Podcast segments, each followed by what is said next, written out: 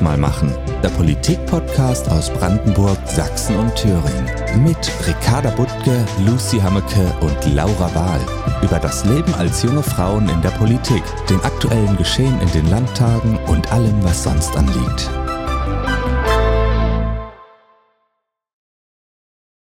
Herzlich willkommen zu einer ganz besonderen Folge von Lass uns mal machen. Ich habe heute nämlich Doreen Dehnstedt, unsere neue Ministerin für Justiz, Migration und Verbraucherschutz in Thüringen, hier neben mir sitzen. Und mit dabei sind natürlich wie immer Lucy Hammecke aus Sachsen und Ricarda Butka aus Brandenburg und meine Wenigkeit Laura Wahl aus Thüringen. Ja, und wir haben heute Doreen zu Gast, ähm, weil sie jetzt gerade erst vor einigen Wochen neu Ministerin geworden ist und es da sicherlich viele spannende ähm, Erfahrungen zu hören gibt, wie das so ist. Und mit der Frage möchte ich ehrlich gesagt auch gleich an dich starten, Doreen. Wie ist es denn so als Ministerin? Ja, hallo erstmal. Ich freue mich total, äh, dass ich heute hier bei euch sein darf in eurem äh, tollen Podcast. Ja, ich, äh, wir sind in Woche fünf ähm, des Ministerinnenamts und so langsam äh, geht es in die Richtung, wie ich mir das vorstelle. Ein paar Sachen, die auf der To-Do-Liste standen, sind schon richtig weit nach vorn geschritten, aus äh, Verwaltungssicht sogar äh, Quantensprünge. Äh, allerdings ist das natürlich immer für die Verwaltung richtig schnell und äh, für alle anderen nicht ganz so äh, schnell. Aber damit kann ich umgehen. Ich komme ja aus dem Bereich. Und äh, noch habe ich sehr, sehr viel Spaß und äh, freue mich immer noch auf die Herausforderungen und Möglichkeiten, die jetzt vor mir liegen. Ja, hallo auch von meiner Seite. Ähm, ich freue mich auch wahnsinnig, Doreen, dass du hier bist und dir die Zeit nimmst als überhaupt erste Ministerin oder Minister in diesem Podcast, oder? Ich habe gerade mal überlegt. Ich glaube, wir hatten noch Stimmt. nie äh, jemanden zu Gast. Von daher ähm, ist es für unsere Hörerinnen und Hörer wahrscheinlich auch total interessant zu wissen, was macht man eigentlich überhaupt als Ministerin. Ähm, also erzähl doch gerne mal, wie sieht so ein Tagesablauf aus bei dir? Und mich würde auch interessieren, du hast ja gerade schon angesprochen, dass du aus dem Bereich kommst. Ähm, das heißt, du hast ja vorher auch in der Verwaltung gearbeitet, im Innenministerium, wenn ich richtig informiert bin, in der sozusagen, ich weiß nicht, wie es bei euch heißt, Vertrauensstelle oder so. Ähm, genau, erzähl doch auch ähm, gerne mal, wie da so jetzt der Rollenwechsel ist. Ähm, du kennst ja dann Ministerium auch aus einer anderen Perspektive. Ja, also ich äh, muss erstmal Werbung für euren Podcast machen, ist total lustig bei euch und es sollten viele, viel mehr Ministerinnen und Minister äh, bei euch mitmachen. Das ist jetzt das Erste, was ich loswerden will. Und äh, ja, ich äh, komme tatsächlich äh, aus dem Polizeibereich.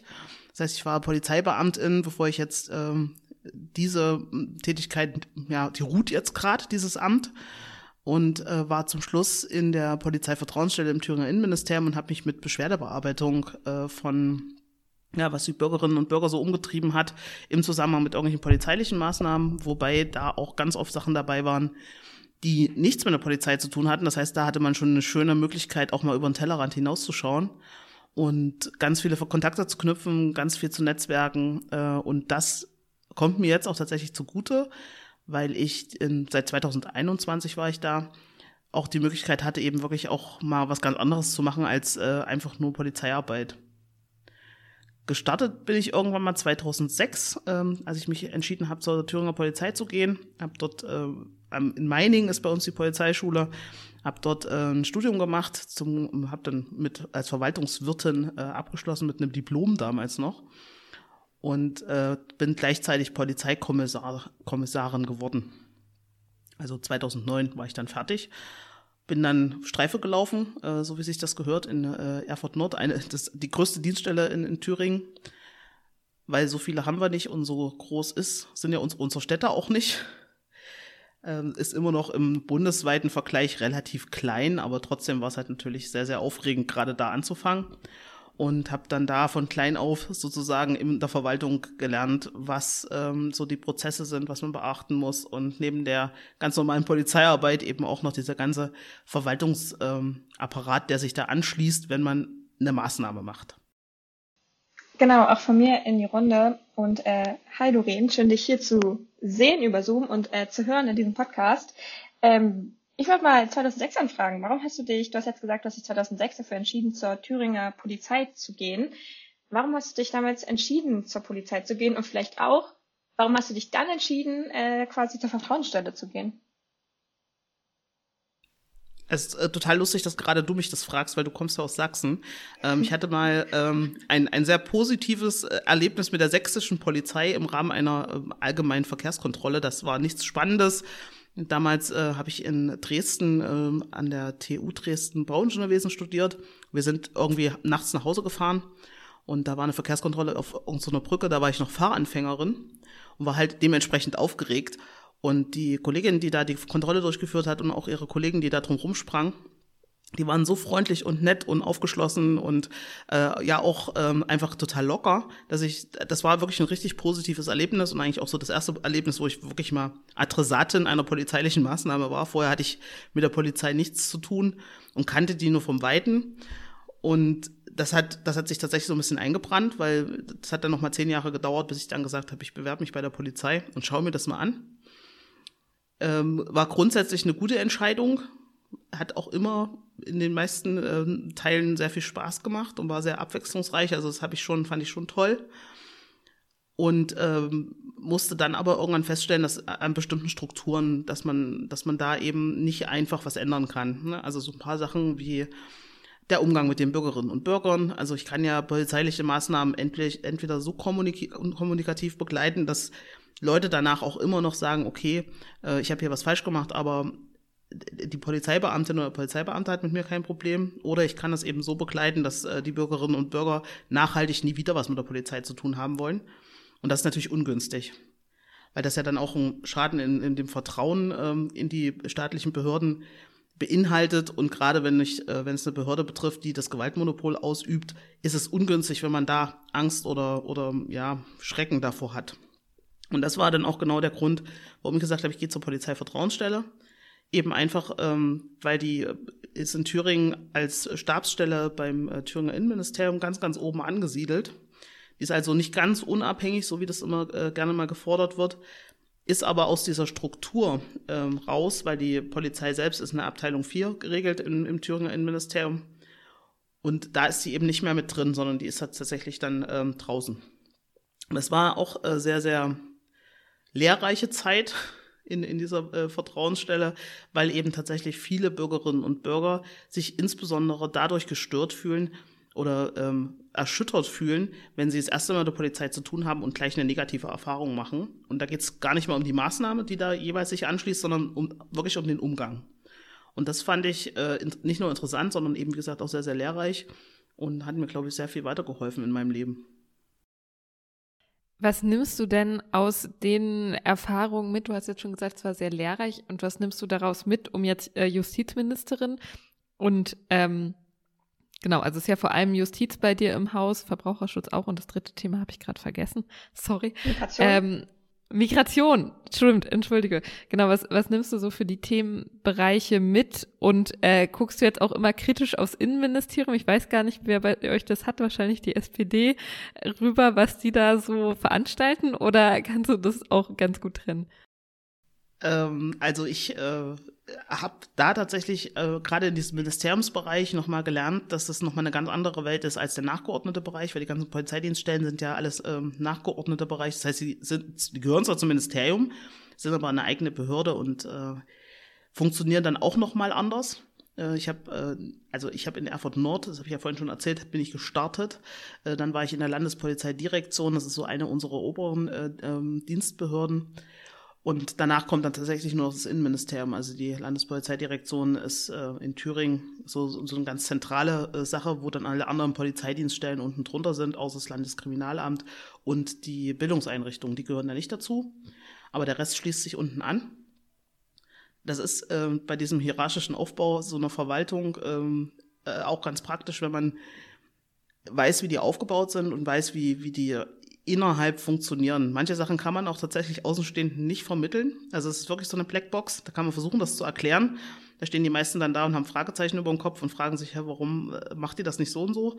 Oder warum dauert das so lange? Ähm, weil eben tatsächlich da Vorgänge da ranhängen, äh, die man ganz schlecht kommunizieren kann, sodass es jeder versteht. Äh, das ist eine Erfahrung, die ich äh, aus dem, äh, die ich jetzt auch mit in, in das Ministerinnenamt genommen habe dass eben bestimmte Verwaltungsprozesse äh, wenn die gestört sind, unter Umständen gar nicht mehr funktionieren. Und das sieht man dann ins, insbesondere im Ergebnis. Wir haben gerade jetzt im Migrationsbereich, also das wirklich, also das Ministerium heißt Thüringer Ministerium für Migration, Justiz und Verbraucherschutz. Und gerade im Migrationsbereich haben wir halt das äh, Problem, dass da äh, nachgeordnet äh, eine Behörde zwischengeschaltet ist, die aber nicht nur von einem Ministerium, sondern von zwei Ministerien geführt wird. Und wenn zwei Ministerien versuchen, irgendwie ähm, eine Führung zu machen, dann kann das für die einzelnen Beamtinnen und Beamten, die das, sich danach anschließen, zu äh, riesigen Konflikten führen und man beschäftigt sich dann nur mit sich selbst und nicht mehr mit der Sache. Und das ist so eine Sache, wo ich, ähm, das ist auch, glaube ich, meine größte Kompetenz, die ich mitbringe, wo ich gesagt habe, wir müssen dort die Verwaltung angucken und müssen dort optimieren, damit eben die Prozesse wieder ordentlich laufen. Weil zum Schluss haben wir eben das Problem, dass in den Erstaufnahmeeinrichtungen, die dort mit geregelt sind und mit ähm, äh, betrieben werden, dass da eben dann ähm, den Menschen nicht geholfen werden kann. Also selbst wenn die Leute äh, ihr Bestes geben und äh, versuchen da 24-7 irgendwie da zu sein, obwohl sie eigentlich nur 40 Stunden die Woche arbeiten sollten, wird eben zum Schluss den Leuten trotzdem nicht so geholfen, wie wir uns das vorstellen. Ich finde äh, Verwaltungen ja tatsächlich ein total spannendes Thema. Ich war ja mal drei Monate auch als äh, persönliche Referentin, als Elternzeitvertreterin im Justizministerium und das war für mich damals wirklich eine total interessante Erfahrung, weil ich hatte davor als Werkstudentin bei der Deutschen Bahn, bei der DB Systel gearbeitet. Die haben gerade so einen Agility-Transformationsprozess gemacht, dass wirklich Hierarchien abgeschafft werden, alle in Teams zusammenarbeiten und so wirklich modernes Zusammenarbeiten, möglichst ohne irgendwie Führungsebenen. Und dann kommst du in dieses Ministerium und merkst, es wird immer alles von oben nach unten und von unten nach oben wieder hindurchgereicht und auch wenn da der erste grüne Minister Dieter Lauinger wo, wohl wirklich schon viel im, an Kulturwandel irgendwie vorantreiben konnte, ist es einfach eine andere Welt. Und deswegen würde mich nochmal interessieren, ob du das vielleicht so ganz allgemein sagen kannst. Was würdest du denn sagen, macht äh, gut funktionierende Verwaltungen und Strukturen und auch persönliches Engagement von MitarbeiterInnen dabei aus? Ja, das ist, glaube ich, so eine, so eine Krankheit äh, unserer deutschen Verwaltung, dass ähm, dort eben man wirklich aufpassen muss, wen man an welche Stelle setzt, äh, weil man sich eben sonst äh, Sachen verbaut. Also so persönliche Befindlichkeiten haben tatsächlich in so einem Verwaltungshandeln meist negative Auswirkungen und deswegen ist es gut, wenn man ähm, versucht, die richtigen Leute an die richtige Stelle zu setzen. Das lässt sich nicht immer machen. Das ist auch schwierig, ähm, gerade mit diesem Beurteilungssystem, was wir haben also es ist egal, in welchem, in welchem ähm, Beamtenbereich man da guckt, ähm, dann kann es eben passieren, dass äh, Leute, was weiß ich, befördert werden, weil sie ähm, die einzigen sind, die da sind und dann eben sich auf eine Stelle bewerben, für die sie eigentlich gar nicht qualifiziert sind.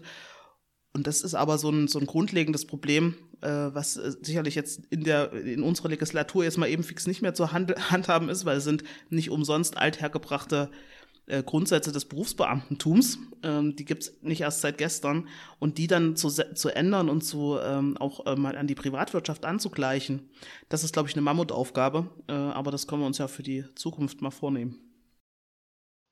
Und das ist ja auch äh, ein Thema, was nicht nur Thüringen betrifft, sondern wo wir ja sowohl deutschlandweit in allen Bundesländern und auch in den Bundesbeamtinnen ähm, drüber sprechen müssen, wie Verwaltung reformiert, revolutioniert werden kann und sollte. Äh, ja, Ricarda, mach du das mal. Dann springe ich zum Thema äh, Migration tatsächlich, was mich, ähm, weil wir gerade in vielen Bundesländern, ich weiß nicht genau, wie es bei euch aussieht, und das ist eigentlich auch das, was mich interessiert. Also in Brandenburg führen wir gerade eine große Debatte darüber, ob wir ähm, die Geflüchtetenzahlen noch stemmen können. Also unser Innenministerium wirft Wörter oder unser Innenminister persönlich wirft Wörter wie Migrationskollaps und so ähm, in den politischen Raum wo ich das Gefühl habe, dass das eigentlich noch mehr die Debatte ähm, ja in eine Richtung lenkt, die uns überhaupt nicht gefällt, anstatt irgendwie konstruktiv darüber zu reden, wie wir die Kommunen unterstützen können. Ähm, du bist ja jetzt auch erst seit fünf Wochen, sagtest du am Anfang im Amt, bist aber auch in eine weltpolitische Lage reingeschmissen worden, wo äh, wahnsinnig viel gerade, also gerade auch im Bereich Migration passiert, die Stimmung in der Bevölkerung ist recht polarisiert oder polarisiert sich gerade wieder.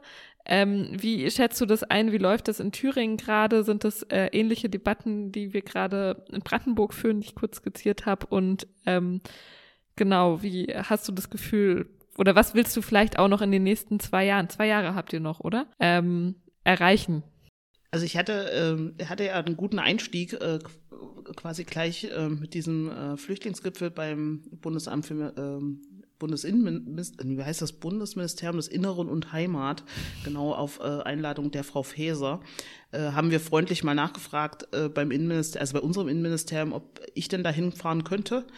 Und äh, der Herr Innenminister hat mir äh, dankenswerterweise seine Einladung überlassen, also äh, und damit saß ich dort mit am Tisch. Und die Debatten sind tatsächlich in allen Bundesländern, so wie ich das überblickt habe, ähnlich. Also ähm, alle sagen, es reicht und wir können nicht mehr. Ähm, beziehungsweise ist es auch gar nicht so verkürzt darzustellen, weil es ist eigentlich eher ein, wir sind mit an Bord, aber ihr müsst uns unterstützen. Also äh, ich habe gestern Abend erst ein Ehrenamt, ähm, also da waren unter anderem ehrenamtliche äh, Helferinnen und Helfer mit dabei und die Stadt saß mit am Tisch, es war so ein Dialogformat, es war total schön.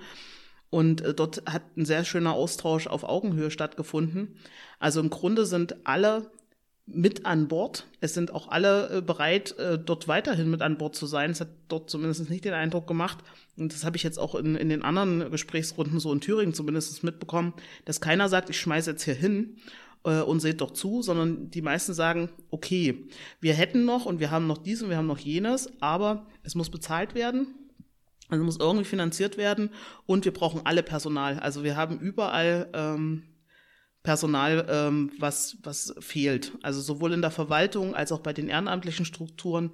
Da ist zum Beispiel auch immer diese Projektförderung, das ist in Thüringen ein riesengroßes Thema, äh, wo die Leute halt einfach Anfang des Jahres nicht wissen, haben sie jetzt noch einen Job oder haben sie keinen obwohl sie viel, viel machen. Also gerade auch äh, so hoheitliche Aufgaben finde ich immer sehr, sehr kritisch, wenn sowas dann von Ehrenamtlichen gemacht wird oder von, von irgendwelchen Leuten, die aufgrund von äh, Projekten äh, eine Stelle haben. Und ich fand, ähm, also gerade beim Thema Migration hatten wir, fand ich auch eine recht unsägliche Debatte, die sich an dieses ähm, Papier angeschlossen hat, was von diesen, ich weiß gar nicht, wie man die aussprach, der Realos, französisch-grün und dann Realos äh, angestoßen ähm, wurde, weil, also, ne, so sehr, also du hast gesagt, du bist irgendwie in den Diskurs gegangen mit, mit euren Ehrenamtlichen, mit den Leuten, die irgendwie Verantwortung tragen. Ähm, und deshalb natürlich muss man die Debatte führen über Unterstützung, aber ich finde, also meine persönliche Meinung, wie die Diskussion da geführt wurde in diesem Papier, fand ich vom Ton ja wirklich unterirdisch. Ähm, das ist nur sowas, was mich auch irgendwie ziemlich beschäftigt hat, die, die letzten die letzten Wochen. Ähm, aber wir haben ja in der, in der Vorbesprechung auch schon äh, festgestellt, dass ähm, du und ich, Doreen, äh, zumindest ein überschneidendes äh, Thema haben, weil du hast ja auch echt ein breites, also wirklich auch ein breit aufgestelltes äh, Haus äh, mit dem gesamten Bereich Justiz, Verbraucherinnenschutz und, und Migration. Und wir unter anderem auch für den, ähm, oder beide für den Justizvollzug äh, zuständig sind und wir ja da sogar auch Überschneidungen haben mit Sachsen und Thüringen durch bald eine neue gemeinsame Justizvollzugsanstalt, die gerade in Zwickau gebaut wird, dadurch, dass äh, die Thüringer weiblichen Strafgefangenen ähm, in, in Sachsen untergebracht sind. Ähm, und tatsächlich bei uns in Sachsen äh, machen wir uns gerade auch ganz viele Gedanken um dieses Thema, wie sieht irgendwie der Strafvollzug der Zukunft aus. So, wir haben eine total engagierte LAG, die dazu arbeitet ähm, und wo ich irgendwie schaffe oder ich so versuche, mich so, mich so reinzugraben. Aber wie managt man das eigentlich, wenn man so viele Themen quasi wie du auf dem Tisch hat als, als Ministerin, ähm, sich da reinzugraben in jedes Thema stelle ich mir unglaublich herausfordernd vor.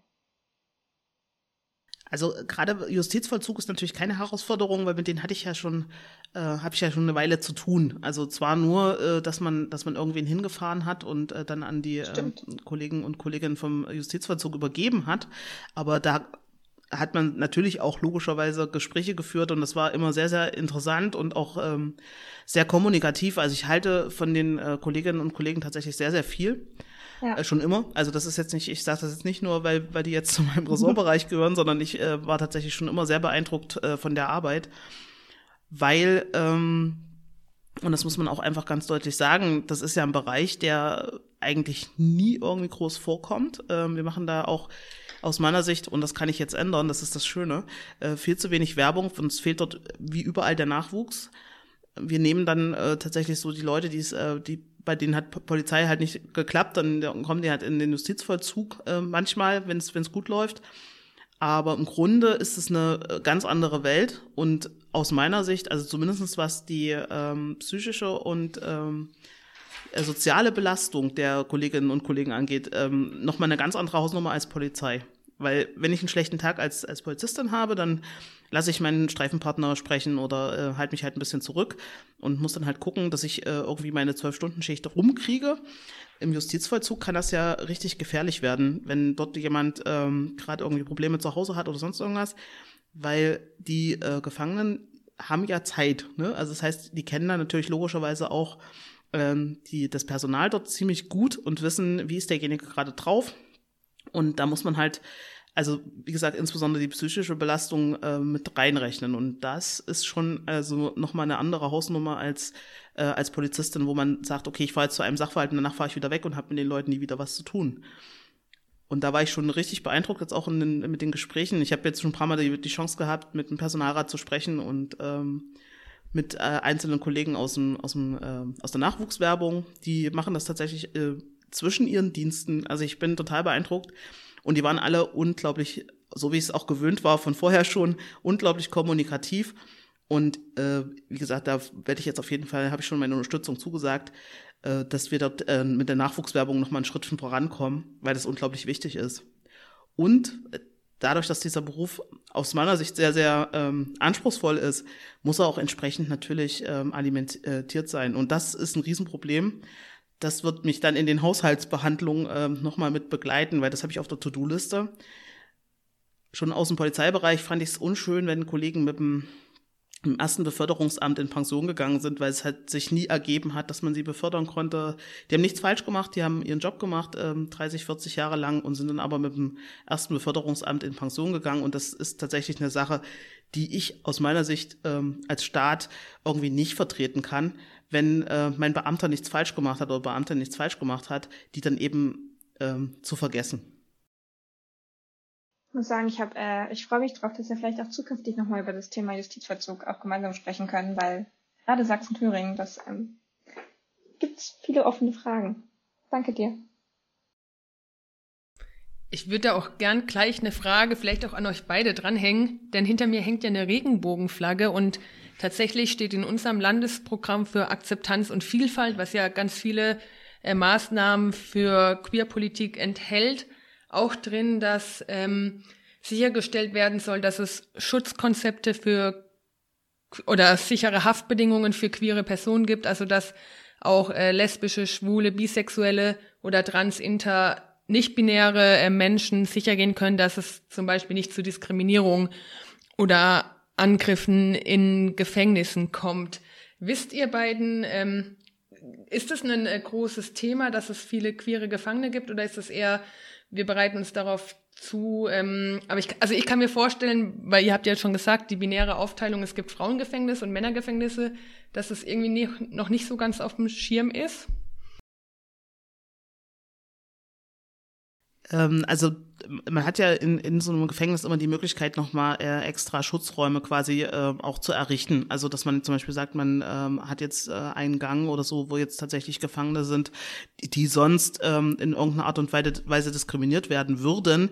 Das muss man tatsächlich, und das habe ich jetzt auch in den kurzen Gesprächen ähm, rausgefunden, man muss tatsächlich immer gucken, dass die Leute ähm, zusammenpassen. Wir haben ja gerade noch in äh, Hohenleuben eine äh, Justizvollzugsanstalt, die zukünftig äh, so nicht mehr belegt werden kann kann, weil es eben eine EU-Richtlinie gibt, eine neue, die sagt, es ist eine Einzelunterbringung sicherzustellen. Deswegen auch das Bauprojekt mit Sachsen zusammen. Und da sind noch mehrere Gefangene auf einer, in einer Zelle. Und da muss eben immer genau geguckt werden, ähm, hat man dort, das fängt bei Raucher und Nichtraucher an mhm. ähm, und endet bei, ähm, welches Fernsehprogramm wird gern geguckt, weil es eben tatsächlich solche Sachen sind. Es geht ja nicht darum, die Leute zu verwarnen oder irgendwie da äh, ja reinzuschmeißen und äh, weil die was Böses gemacht haben. Das ist ja immer so das, das Narrativ, was so erzählt wird, sondern es geht ja darum, dass äh, dort eine Haftstrafe verbüßt wird, um dann aber eine Resozialisierung beziehungsweise eine ähm, äh, ja, dass, dass dann ähm, die, die Menschen auch wieder eine Chance haben, in der, in der Gesellschaft Fuß zu fassen. Das heißt, man hat dann noch ähm, Ausbildung und alles mit, was, was sich damit anschließt. Und nicht einfach nur, man hat da einen Haftraum und da sind irgendwie Leute drin und äh, da muss man die irgendwie versorgen. Ja, ähm, volle Zustimmung. Tatsächlich ist das auch echt ein, ähm, also geht es wirklich darum dann, dass die Menschen, das steht glaube ich ja auch, also es gibt ja natürlich Länderstrafverzugsgesetze, aber es war ja irgendwann mal ein, ein Bundesstrafverzugsgesetz und da steht äh, zumindest in Sachsen auch drin, dass das Ziel ist ein Leben in sozialer Verantwortung nach der Haft. Ne? Also zu sagen, die Haft ist eigentlich die Aufgabe, dass Menschen dann rauskommen und es dann wieder schaffen, ein Leben in sozialer Verantwortung zu führen, äh, nicht mehr straffällig werden. Ähm, und ähm, das muss das Ziel sein. Und was das Thema queere Gefangene angeht, ähm, ist also gerade was geschlechtliche Vielfalt angeht, ist das echt nicht ganz so einfach. Das hat äh, Doreen gerade schon beschrieben, wie man das quasi in, in der Anstalt quasi praktisch handhaben kann. Ähm, also zumindest unser, unsere Strafvollzugsgesetze sind aber an sich noch also binär geschrieben. Da kommt geschlechtliche Vielfalt noch nicht vor. Ich weiß, dass Berlin hat das, glaube ich, mal vor ein paar Jahren schon mal irgendwie angefasst ähm, und, und geändert. Bei uns ist das eher, naja, wird es eher kontrovers diskutiert, würde ich mal sagen, innerhalb unserer ähm, Koalition. Ähm, aber es ist natürlich irgendwie ein Thema und da sind wir im Justizvollzug natürlich, aber sind wir tendenziell bei geschlechtlicher Vielfalt in vielen Bereichen, wo wir Gesetze haben, die einfach immer noch binär geschrieben sind, wo wir halt aber irgendwie die geschlechtliche Vielfalt eigentlich die Realität ist. Ähm, und das heißt, ich glaube, wir werden da in Zukunft äh, so bei einigen Gesetzen gucken müssen, wie wir das aufbrechen können, um ehrlich zu sein. Aber um es mal positiv abzuschließen, äh, wir haben ja jetzt glücklicherweise eine Bundesregierung, die auch bei Bundesgesetzen da ein bisschen progressiver vorgeht und es tut sich ja schon einiges. Ähm, ich hatte letztens, ich weiß allerdings nicht mehr, was, ich, was, es, was es war, äh, tatsächlich auch irgendeine Verordnung oder gesetzliche Grundlage auf dem Tisch, wo das tatsächlich schon mitgedacht wurde. Also das, da dachte ich mir, oh, wir sind, also wir sind schon mal auf dem richtigen Weg. Das stimmt, auf jeden Fall. Ich würde noch mal einen Themensprung machen. Und zwar hat äh, Laura hier im Podcast auch schon öfter mal von den Schwierigkeiten der Regierung in Thüringen als Minderheitsregierung ähm, erzählt. Du bist jetzt ähm, ein paar Wochen dabei, hast gerade schon gesagt, irgendwann werden auch Haushaltsverhandlungen auf dich zukommen. Bisher ja zum Glück noch nicht, nehme ich an, weil die wahrscheinlich letztes Jahr schon abgeschlossen wurden. Weiß ich nicht genau, kannst du gerne auch noch mal sagen. Äh, wie nimmst du denn bisher so auch als Ministerin ähm, die Minderheitsregierung wahr? also bei uns in Brandenburg ist es irgendwie klar, also Gesetze werden halt im Kabinett ähm, verabschiedet, kommen dann ins Parlament und dann wird's halt irgendwie vielleicht mit Änderungen oder meistens auch mit Änderungen, aber irgendwie ja schon durchs Plenum gehen. Das ist ja in Thüringen sicherlich nochmal anders.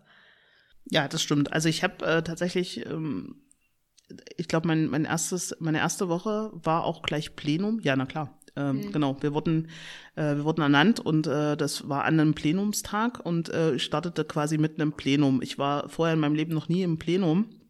Äh, ich kenn das, kannte das nur aus dem Fernsehen und äh, war dann äh, sehr überrascht. Ähm, einmal, was für eine Lautstärke da herrscht, ähm, dann was also es war keine Debatten, ich würde es nicht als Kultur bezeichnen. Das wäre wirklich eine, also das, nee, das wäre, das würde dem Wort Kultur irgendwie widersprechen. Es war auf jeden Fall eine interessante Stimmung.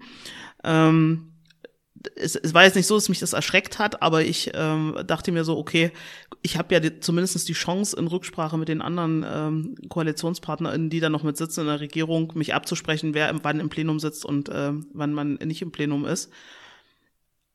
Aber die äh, Parlamentarierinnen und Parlamentarier taten mir schon ein bisschen leid. Also das ist schon eine, nicht nur eine Herausforderung, sondern glaube ich auf Dauer auch ganz schön belastend. Und wir müssen uns immer irgendjemanden suchen, der eine Entscheidung mitträgt. Also meistens ist das die CDU. Und ähm, dann wird es äh, ja tatsächlich schwierig, äh, alle Sachen so progressiv durchzukriegen, wie wir uns das wünschen würden. Wir haben jetzt schon über zwei Themen gesprochen, aber der Verbraucherinnenschutz liegt uns ja auch sehr als Herz und gehört auch zu deinem Ministerium. Was sind denn da gerade so Themen, die aktuell, äh, nicht aktualisiert, auch aktualisiert, aber auch debattiert werden? Ähm, mit Verbraucherschutz hatte ich tatsächlich noch nie vorher zu tun, also zumindest nicht bewusst. Also es kann schon sein, dass ich mal irgendwann was mit Verbraucherschutzzentralen zu tun hatte, aber ich glaube, bewusst hatte ich noch nie mit Verbraucherschutz zu tun. Und es ist total spannend, weil bei uns auch der Verbraucherschutz nicht in einem Ressort liegt, sondern auch noch aufgeteilt ist. Also so die äh, interessanten Sachen des Verbraucherschutzes sind dann teilweise auch noch in anderen äh, Ministerien, aber es lässt nichts wird mich aufhalten auch da ressortübergreifend ähm, mit den äh, RegierungspartnerInnen zu sprechen. Und bei mir im Haus ist äh, insbesondere die, also die Verbraucherschutzzentralen, die äh, hängen quasi mit dran und die haben natürlich jetzt ein großes Thema, ähm, Energie, äh, Energie, Energie. Da geht es jetzt um die ähm, Kosten ähm, für die ähm, gestiegenen Energiepreise und das ist jetzt quasi gerade, aber das läuft gut. Also das äh, ist so ein Thema, was da, ich, wie gesagt, mein, mein ähm, Kenntnisstand zum Verbraucherschutz war gering, aber äh, dort sind äh, ganz tolle Leute in meinem Ministerium, die da richtig fit sind und äh, da dann auch entsprechend in den äh, Ausschüssen ähm, sprechfähig, wo ich sage, okay, da muss ich doch nochmal nachlesen. Es ist doch nicht so einfach, aber runtergebrochen geht es um die Verbraucherschutzzentralen, die jetzt eben diese Energiekosten äh, Pauschalen auszahlen sollen. Und da ist aber sehr viel Einigkeit da. Da ist, äh, da stellt sich auch niemand in den Weg, glaube ich.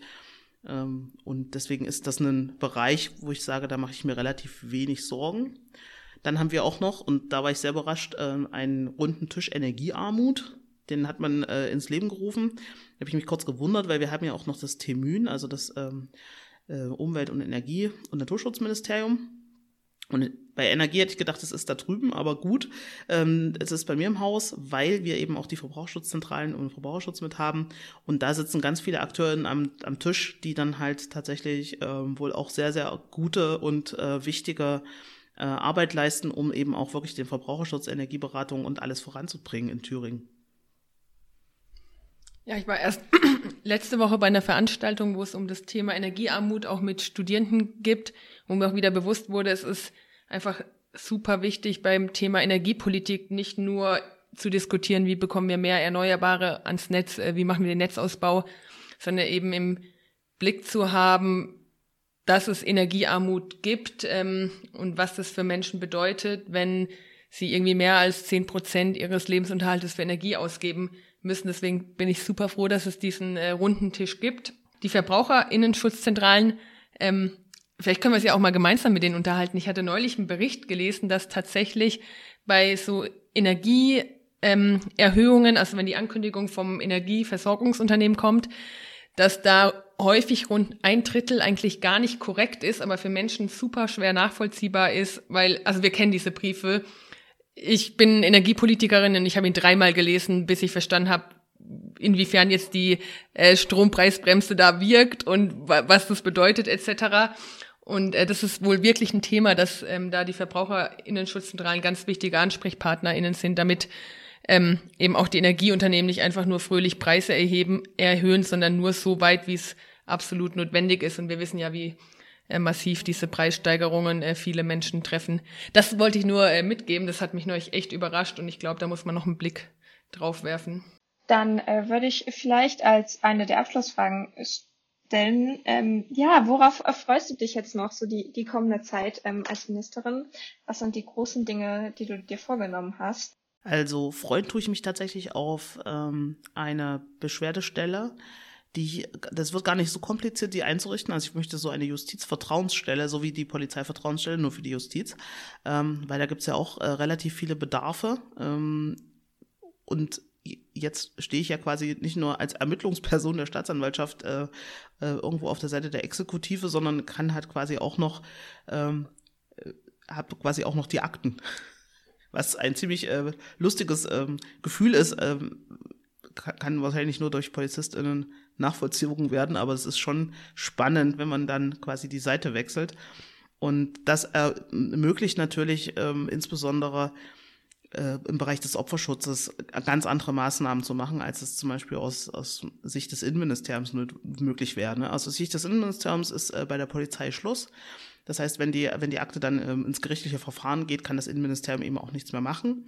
Und diese Chance habe ich jetzt, dass ich sage, okay, wir machen, wir gucken mal, dass wir die ähm, Beschwerdemöglichkeiten der Bürgerinnen und Bürger, die haben die auch jetzt schon, aber die findet halt keiner. Also das, mhm. Äh, ne, also man, man kann ja auch beim gerichtlichen Verfahren einmal Beschwerde einlegen und so. Und dann hat man ja aber manchmal nicht das Problem mit dem Verfahren, sondern man hat ein Problem mit der Art und Weise. Und das sind halt so Informationen, die auch ähm, für das Ministerium sehr, sehr wichtig sein können. Und diese Sache, da freue ich mich wirklich drauf, dass sich das relativ leicht installieren lässt.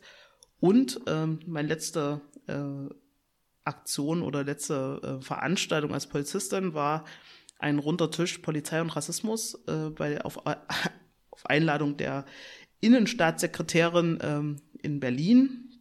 Das war eine sehr, sehr tolle Runde. Ähm, wir haben wirklich auf Augenhöhe, tatsächlich wirklich auf Augenhöhe über Polizei und Rassismus äh, diskutiert, ohne dass irgendjemand in irgendeine Abwehrhaltung gegangen ist. Das war sehr angenehm. Die Gewerkschaft war mit da, die Wissenschaft war mit da, ähm, Polizistinnen waren da und ähm, äh, ganz viele MDBs. Das war richtig gut. Und da konnte ich dann auch sagen, okay, der Polizeibereich ist in guten Händen. Und jetzt, das war nämlich der große Appell, der kam übrigens auch aus Sachsen, und zwar von ähm, oh Gott, jetzt habe ich den Namen vergessen, äh, Rechtsanwältin, Opferanwältin, ähm, ja. unter anderem in Halle. Kati Lang. Kati Lang, genau. Und äh, Kati Lang ist aufgefallen, wo ist denn eigentlich das Justizministerium an diesem Tisch? Und das ist eine richtig gute Frage, weil wenn es darum geht, äh, Behörden und Rassismus, also insbesondere Strafverfolgungsbehörden und Rassismus, dann äh, prügeln alle auf der Polizei rum, aber niemand fragt, was ist denn eigentlich mit dem gerichtlichen Verfahren, was sich anschließt?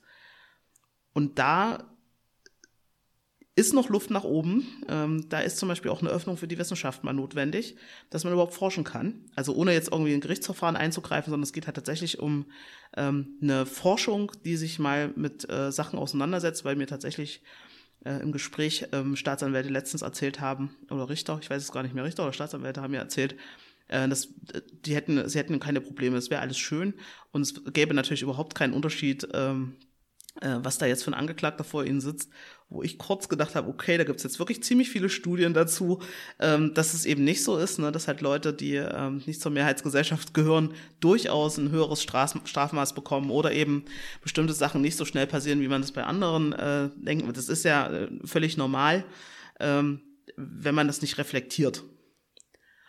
Und da so jetzt noch, wie gesagt, diese Erfahrung aus diesem, äh, diese Beschwerdebearbeitung einfach mal von der anderen Seite zu erleben, zu sagen, was gibt es denn für Möglichkeiten, was kann man denn jetzt wirklich schnell ändern und ähm, das, das, da freue ich mich richtig drauf. Und ansonsten freue ich mich aber auch auf die anderen Herausforderungen, die jetzt noch so auf, auf der To-Do-Liste stehen. Also wie gesagt, gerade im Migrationsbereich, ähm, da die Verwaltungsreform, ähm, die wir da jetzt, das Mini-Verwaltungsreformchen, was wir da jetzt vorhaben, um das ein bisschen zu optimieren, oder nicht so ein bisschen, sondern ob es ordentlich zu optimieren und ähm, ja, Justizvollzug, wie gesagt, äh, da habe ich jetzt eben auch andere Möglichkeiten als ähm, bis vor kurzem noch. Wow, ich finde es wahnsinnig spannend auch, dass wir jetzt zum Abschluss des Gesprächs nochmal auf das ganze Thema Rassismus äh, gekommen sind, weil ich habe in der ähm, Vorbereitung gelesen, dass du die erste ähm, schwarze Polizistin in Thüringen warst. Ich war, ich war die einzige äh, schwarze Polizistin wahrscheinlich, als dieser Artikel entstanden ist. Bin ich aber gar nicht mehr gewesen. Ich bin gegangen und jetzt gibt es eine andere ah. einzige schwarze Polizistin in Thüringen. Die hat nämlich, äh, glaube ich, letztes Jahr, doch letztes Jahr im Oktober oder September, keine Ahnung, was für, für eine Laufbahn, äh, ihre ähm, Ausbildung in Meiningen angefangen. Und wenn sie noch dabei ist, ist sie jetzt die einzige schwarze Polizistin in Thüringen, weil sonst haben wir nur Männer. Also auch nicht viele, also auch nicht, äh, wir sind keine, wir waren keine signifikant große Gruppe, äh, aber wir waren schon mal da. Genau, wenn du dazu noch was sagen willst, gerne. Ich wollte dir aber eigentlich auch noch eine andere Abschlussfrage stellen. Zwar habe ich auch gelesen, dass du Rugby in der Bundesliga gespielt hast, ähm, wo ich ehrlich gesagt, du kommst ja aus Thüringen. Also ich weiß nicht, ich kenne Rugby total wenig. Ist das in Thüringen so ein Ding? Und was hat Rugby mit dem Justizministerium zu tun? Das ist wirklich eine lustige Abschlussfrage. Ähm beim Rugby ist es tatsächlich so, dass man äh, man steigt nicht auf. Ne? Also es gibt eine Regionalliga, dann äh, spielt man halt relativ relativ regional. Das heißt, wir sind dann nur bis Berlin gefahren, ähm, um Siemer Rugby zu spielen. Da hat man sieben Personen auf dem Spielfeld. Und das geht auch für, für kleine Mannschaften, dass man da mit sieben Leuten das irgendwie hinkriegt. Äh, in Thüringen ist es tatsächlich nicht so präsent gewesen, dass man jetzt sagt, wir haben hier eine, eine Auswahl aus 30 Spielerinnen, so dass wir 15er Rugby spielen können. Das war nämlich dann die Bundesliga. Ähm, da musste man einfach nur genug Spielerinnen zusammenkriegen. Das haben wir dann gelöst, indem wir zusammen mit Leipzig, Dresden und Berlin und Halle und Potsdam, Potsdam, ich darf Potsdam nicht vergessen, ähm, eine Mannschaft aufgemacht haben. Die Berliner hatten mehrere Mannschaften und äh, sind dann da gemeinschaftlich äh, durchs komplette Bundesgebiet gereist und haben uns auch regelmäßig, also gegen Hamburg habe ich immer am liebsten verloren. Also wir haben relativ häufig verloren, äh, weil wir halt, wie gesagt, so ein zusammengewürfelter Haufen waren, aber es war egal, weil äh, Rugby ja tatsächlich ähm, ein Sport ist, wo man äh, auf dem Feld ziemlich, also sich nichts schenkt, ne? Und halt auch äh, da, das ist ein Kontaktsport, äh, das, da geht's schon ordentlich rau zu. aber sobald es ab, der Abpfiff ist und äh, sobald man fertig ist mit dem Spiel, ist ähm, man da in einer sehr äh, netten äh, Community unterwegs. Und dadurch, dass wir halt über dieses Sima-Rugby und diese Regionalligen uns alle kannten und dann eben auch im Bundesgebiet uns alle kannten und uns immer gegenseitig ausgeholfen haben. Also wir sind dann auch als, ich glaube, Leipzig hat es dann irgendwann mal alleine probiert und hat gesagt, äh, wir spielen jetzt alleine Bundesliga. Und da haben wir immer mal unterstützt als, als Erfurter Frauen. Wir waren ja auch nur drei, vier Frauen, die damit nach Leipzig gefahren sind. Ähm, aber man kannte sich halt und man hat halt ganz oft nicht nur gegeneinander, sondern auch miteinander gespielt. Und das macht was mit so einer Community und das war natürlich toll.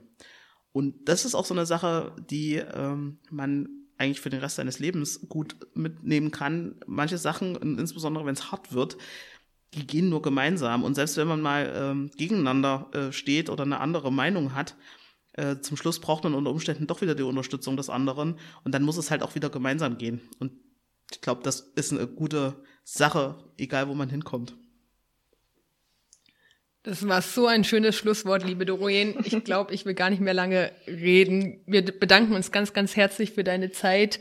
Auch wenn wir uns ja regelmäßig sehen, war schön, jetzt mal Raum und Zeit äh, für einen tieferen Austausch zu haben. Ja, auf jeden Fall äh, vielen Dank auch an euch, dass ihr mit dabei wart. Und vielen ähm, Dank auch von uns an dich, Doreen. Es war total cool, äh, dich kennenzulernen und dich hier im Podcast gehabt zu haben.